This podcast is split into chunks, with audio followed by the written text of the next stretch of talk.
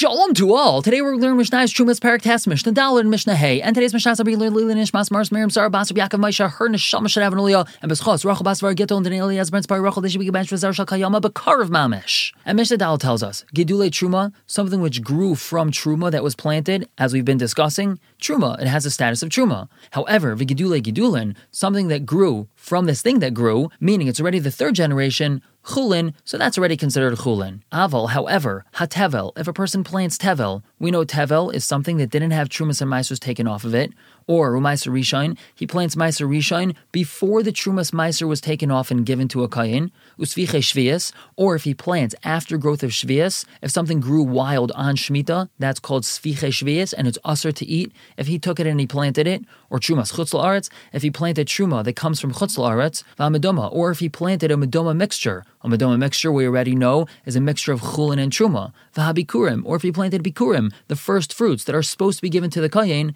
Gidule and Chulin, in all these cases, that which grows is considered Chulin, and the Chachamim were not geyser that that which grows has the status of that which is planted, just like we said by Truma. Now why is that? So let's explain all these things. Tevel, even though it has Truma and Maeser in it, he didn't separate the Truma and Maeser from it yet, so there's Truma and Maeser in this mixture, since the majority of what he planted is Chulin, so Chazal were Mekel, they were lenient, and they said everything that grows is just considered Chulin. Maeser Rishon is the same thing, even though there's a little bit of Trumas Maeser in here that has to be given to the Kayin, since the majority of it is allowed to be eaten by non-Kayin, Chazal were not machmir. Sfichei Shviyas are different, since Sfichei Shviyas are only usher one year out of every seven, and there's also not so many svichim around. Svichim is something that grew wild, and there's not so many svichim around during Shemitah anyway, so therefore, Chazal were at machmir. Trumas chutzla Aretz is only Truma Midr Abanon, not Midaraisa, and there's also not so much Trumas Chutzla Aretz, so therefore they weren't Machmir. Medoma as well. As we've said, Medoma is a mixture between Chulin and Truma.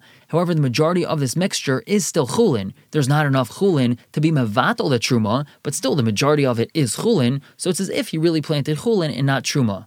And Bikurim as well. We know that we only bring Bikurim from the Shivas Haminim, and also, even when a person brings Bikurim, there's not so much fruit which is Bikurim, it's only the first fruits, and therefore we weren't Machmir in all these cases. One more scenario, Gidule Hektish u'Maiser Shani, that which grows from Hektish that was planted, or Maiser Shani that was planted, Chulin, it also has the status of Chulin. U'Paida Isam is Man Zaram, and it only needs to be redeemed for the amount that it was worth at the time of being planted. We know that in order to be allowed to benefit from Maiser Shani outside Yerushalayim, or from Hektish, it has to be redeemed. He has to take the Maeser Sheni, or take the Hektish, and say, I'm transferring the Kedusha of this Maeser Sheni or Hektish onto money. Now over here, he planted, let's say, a Sa'ah of Hektish or a Sa'ah of Maeser Sheni, and that which grew is way more than a Sa'ah, and it still needs to be redeemed. What the Mishnah is saying is that he doesn't have to redeem everything that he has right now, which is a lot. He only has to redeem the amount that he planted. He planted a Sa'ah, he only has to redeem a Sa'ah. And moving on to Mishnah Hay, the Mishnah tells us, he has a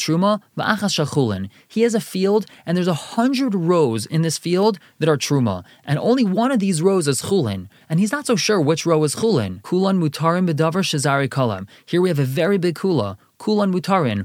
All of these rows are mutter. They're all considered like they're Chulin. That's bedavar shezare kala.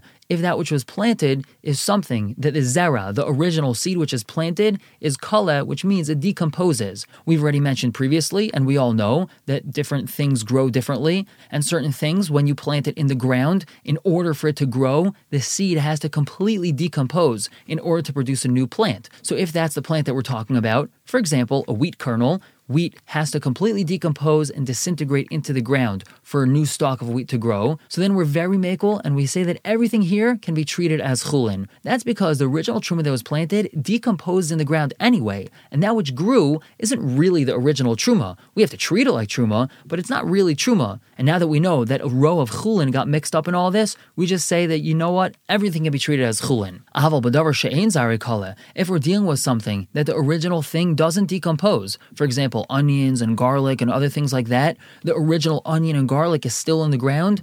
So afilu mea shel chulin va'achas shel truma, even if it's the exact opposite, if we have a hundred rows of chulin and one row of truma, so there's only really one row of truma, and the majority of everything here is chulin, still kulin asurin, everything here is usur, because we have a row of truma, which is still the original truma that was planted, so we have to be machmir and treat everything here as truma. We're going to stop here for the day, pick up tomorrow with Mishnah Vav and Zion. For now, Everyone should have a wonderful day.